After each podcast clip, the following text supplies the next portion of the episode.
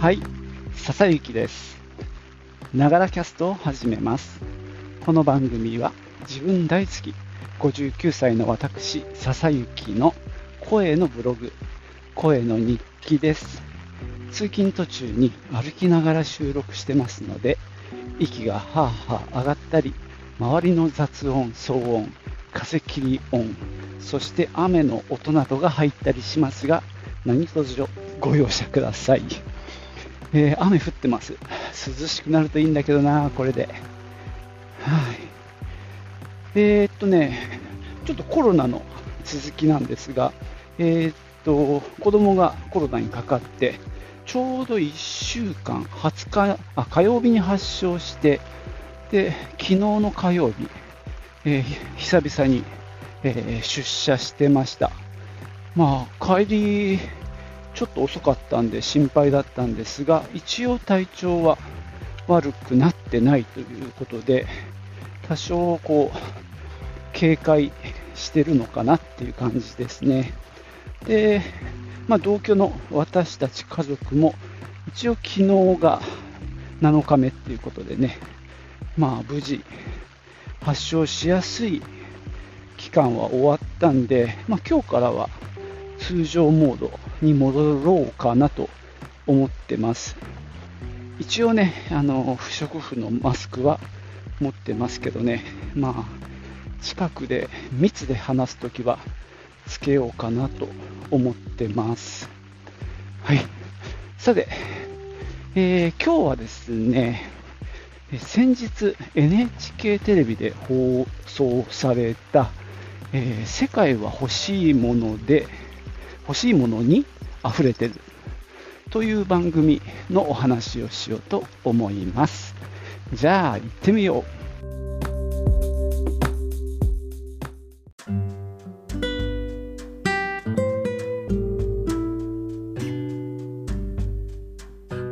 はい、この番組なんか人気のある番組らしくて、僕は見てないんですけども、今回は、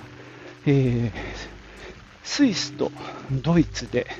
まあ、おもちゃの旅っていうテーマだったんですね。で、実は我々のメインの取引先のあの輸入元さん、えーおもちゃを海外から輸入して、で、国内に、なんていうか、卸すっていう、まあ、輸入元さんが何社もあるんですね、日本にも。その中でも、最も歴史があって、まあ、我々のやっぱり最も主要な取引先である、まあ、アトリエ二期的っていうね、会社の、えー社長の西川亮さんが登場して、で、スイスとドイツのおもちゃメーカーなんかを紹介するっていうね、番組だったんですね。もうちょっと前からね、事前の情報がいろいろ出始めてて、で、僕らもめちゃくちゃ期待して、あの、見ました。で、えっと、これ NHK プラスだと、確か1週間配信されるらしいので、えー金曜日のね、夜10時に配信されたこの番組が、いつまで見れるかがちょっとわかんないんですけど、少なくとも木曜日までは見れるでしょう。金曜日のどこかで、えー終わっちゃうのかわかんないんですけど、もしね、この僕の話を聞いて、興味を持ってくださったら、ぜひ NHK プラスで、その世界は欲しいものに溢れてる、えースイスドイツおもちゃの旅みたいな、えー回なので、ぜひぜひ見てほしいなと思います。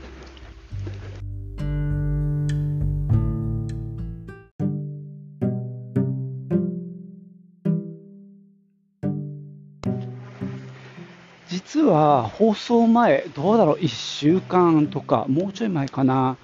からですね、その輸入元のニキテキさんからですね、ちょっと情報が出ていて、であとチラシが送られてきたんですね。で、あとそのセカホシのインスタとかからいろいろ写真が出てて、あここも行くのか、ここも行くのかっていうのがこう判明してきたわけですよ。で、セカホシのその公式サイトの方にも、えーとね、旅のプランみたいなものが公開されてきて、まあ、どこに行くのかっていうのがなんとなくこう見当がついてきたのね。で、その写真を拡大して、ここにこの商品が載ってるみたいなものをちょっと探し出すっていう作業をして、で、要はね、えー、と今回、一番、まあ、いくつかキーになる場所が行くんですけど、最初にキュボロっていうね、玉転がしの積み木、これは藤井聡太さんがね、子供の頃遊んでたっていうことで、1階にもう大ブームになった、あの、キューブ型、立方体型のビー玉を転がす積み木なんですけど、キュボロ社が出て、それからネフ社、まあ、これは我々がもう世界一の積み木だって思っているスイスの会社ですね。ネフ社の、えー、写真も出てきました。で、その後ですね、えー、っと、まあ、旧東ドイツ、チェコとの国境にあるエルツ山地っていうところにある、まあ、ドイツのおもちゃの発祥の地と言われている、まあ、ザイフェンっていうね村があるんですけどそこにも行くということも分かっていてそこで2つ工房を訪ねます。で1つはウォルフガング・ベルナーっていうねあのおもちゃ動くおもちゃを作る工房ですね。で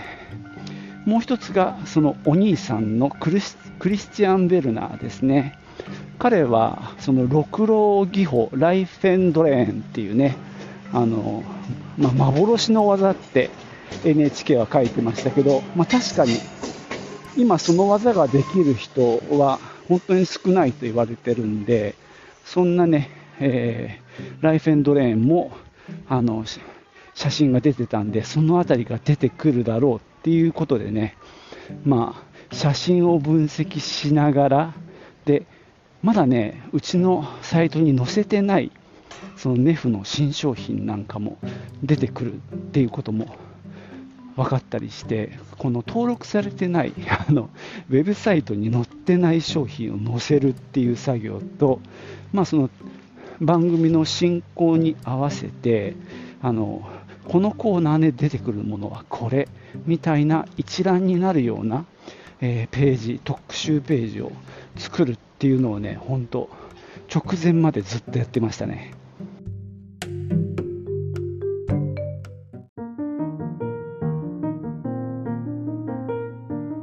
そのように放送前はかなり、えー、っとね、商品載せたりして準備に勤しんでたわけなんですけども一方ね SNS 上はかなりこれがまた盛り上がっていて特にインスタですね。まあうちもそうなんですけど、まあ、同業のお店が、まあ、全国にたくさんあってインスタ一生懸命やってるところもあるんですけどそういうところがねみんなこぞってこのセカホシの、まあ、宣伝をねみんな始めるっていう感じになってちょっと宣伝合戦みたいな感じになってましたね。でまあそのもともとのセカホシの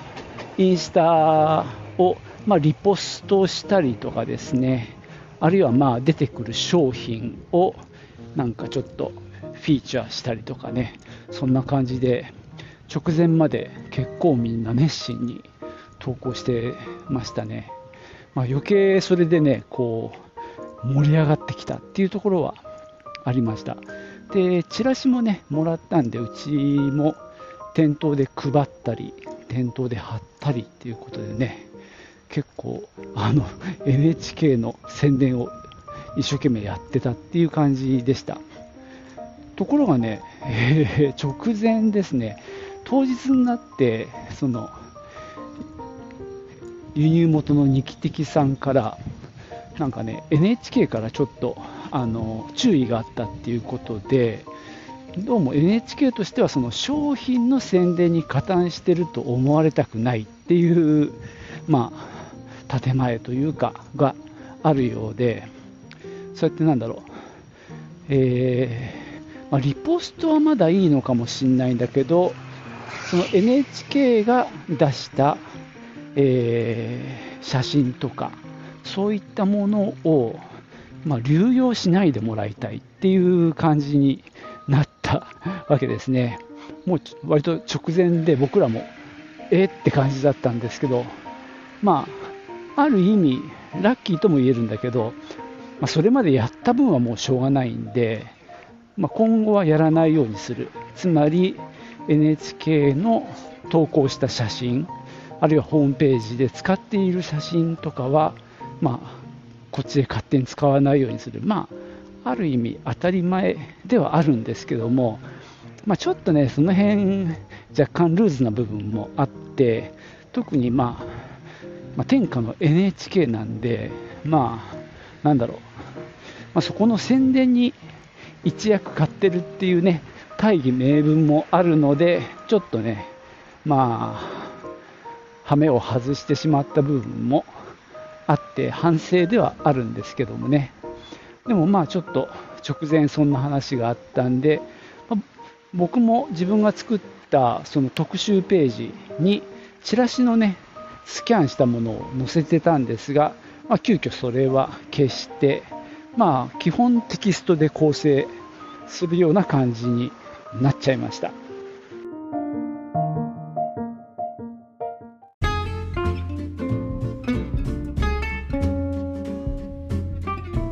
はい、そんなわけで今日は先週の金曜日に放映された NHK のセカ星世界は欲しいものにあふれてるの、えー、ドイツとスイスのおもちゃ特集のお話をしてきました。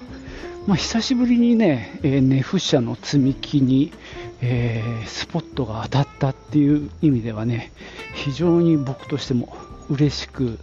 まあ、ここのところ実はですね、この業界、えー、ネフ社のポジションが相対的にちょっと脅かされていて、というのもですね、えー、積み木の、まあ、新世代、えー、 new generation っていうのが今台頭してきていまして特にインスタで映えるようなアイテムが動くようになってるんですね。まあそういうこともあって、まあ、以前ほどなんていうかネフかつてはね本当に、えー、もう top of top だったんですけどもちょっとそういうえー、SNS 界隈での露出はちょっとね減ってたっていうのもあったんで、まあ、今回がね、えー、一つのいいきっかけになってまたね、えー、ネフが盛り上がっていくといいなと個人的にもまあこの業界的にもみんな思ってると思うのでねまた再び僕自身もねネフをもっとあのアピールしていこうという気持ちになりました。でですね、まあ、番組そのものがどうだったかっていうと、あのものすごい多分長い時間かけて、えー、取材していると思うんですよね。だからね、実は45分で、えー、結構いろんなところを回るので、ちょっとね、個人的には物足りなかった。もうちょっとじっくり見たかったなっていうのが、まあ、個人としての感想です。ただ、えー、そんなね、深掘りすると、一般のお客さんはね、あの、逆についてこれなくなっちゃうかなと思うので、このぐらいの、あの、まあ、薄味というか、あの、入り口をさーって上手に見せるっていう方が、あの、インパクトがあったような気もするし、まあ、飽きずに見れるっていうのもね、あると思うんで、僕としては良かったんじゃないかなと思ってます。可能であればね、こう、編集でカットされた部分を、あの、集めて、2時間番組ぐらいにしてほしいななんて思ったりもしますけどね。もしそれが有料の配信だったとしても、お金払ってみたいなって思いますね。まあ、それぐらいね、あの特にネフ社の映像は素晴らしかったし、あのもっとね、あのキボロでも、デュシマでも、あるいはあの動くおもちゃのクリスチャン・ベルナーとか、えー、ライフ・エンドレーンのあクリスチャン・ベルナーと動くおもちゃのボルフガング・ベルナーの工房でもねもっとねいろいろ撮影してると思うんでね、えー、もっともっと見たいなっていう気持ちにさせられました、えー、ちなみにですね放送が終わった後直後からですね、まあ、うちの若いスタッフがどのおもちゃが出たかっていうリストをね早々に作ってくれてで LINEWORKS で共有してくれました。で僕もね、えー、土曜日は休みだったんで日曜日出社したんですけども僕もそのリストを参考にしつつ NHK プラスでもう一度放送をずっとチェックしながら何が登場したかっていうのをずっとね順番にチェックしていってそれをね特集ページに反映させるっていう作業をねほぼ1日費やしてやっていました。かなりねあののものは抑えることができた紹介することができたと思ってます。まあ他にねこれやってる人がいるかどうかわかんないんですがまあ俺的には結構やれたなという自負があります。まあそのおかげかどうかはわかんないんですけどもこの特集ページのページビューがあの金土は伸びてましたね。だからあらかじめ仕込んどいた分ですね。あの予想して。その後ね、日曜日に頑張って作ったんでね、その後、もっと見られてほしいなと思ってるんですが、とりあえず、えー、金、銅とページビューがドーンと伸びたっていうのは、まあ、やった甲斐があったかなと思ってます。で、まあ、注文もね、あの、そこそこというか、来たので、その点もね、まあ、よかったなと思いますね。ちょっと根を詰めてやったんですけどね、反応があったっていうのはありがたかったですね。まあ、そんな感じで今日はね、えー、セカホシの話をしてきました。えー、っとね、NHK プラスでの配信は今週の金曜日の夜10時45分で、まあ、その番組が終わった時間までつから、まあ、まさに1週間見ることができるんですね。なので、あのなかなか素敵な番組なのでよかったら見てみてください。というところで今日はここまでです。最後までお聴きいただきましてありがとうございました。では、バイバイ。チュース。アリベデルチー。